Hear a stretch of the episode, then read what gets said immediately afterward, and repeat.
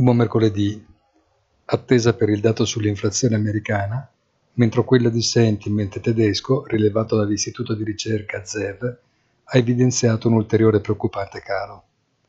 I mercati azionari proseguono un timido recupero, ma cresce l'attesa per i risultati semestrali, la cui stagione è appena cominciata.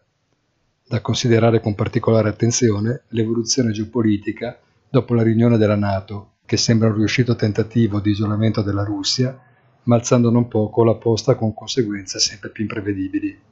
Buona giornata e come sempre appuntamento sul sito easy-finance.it.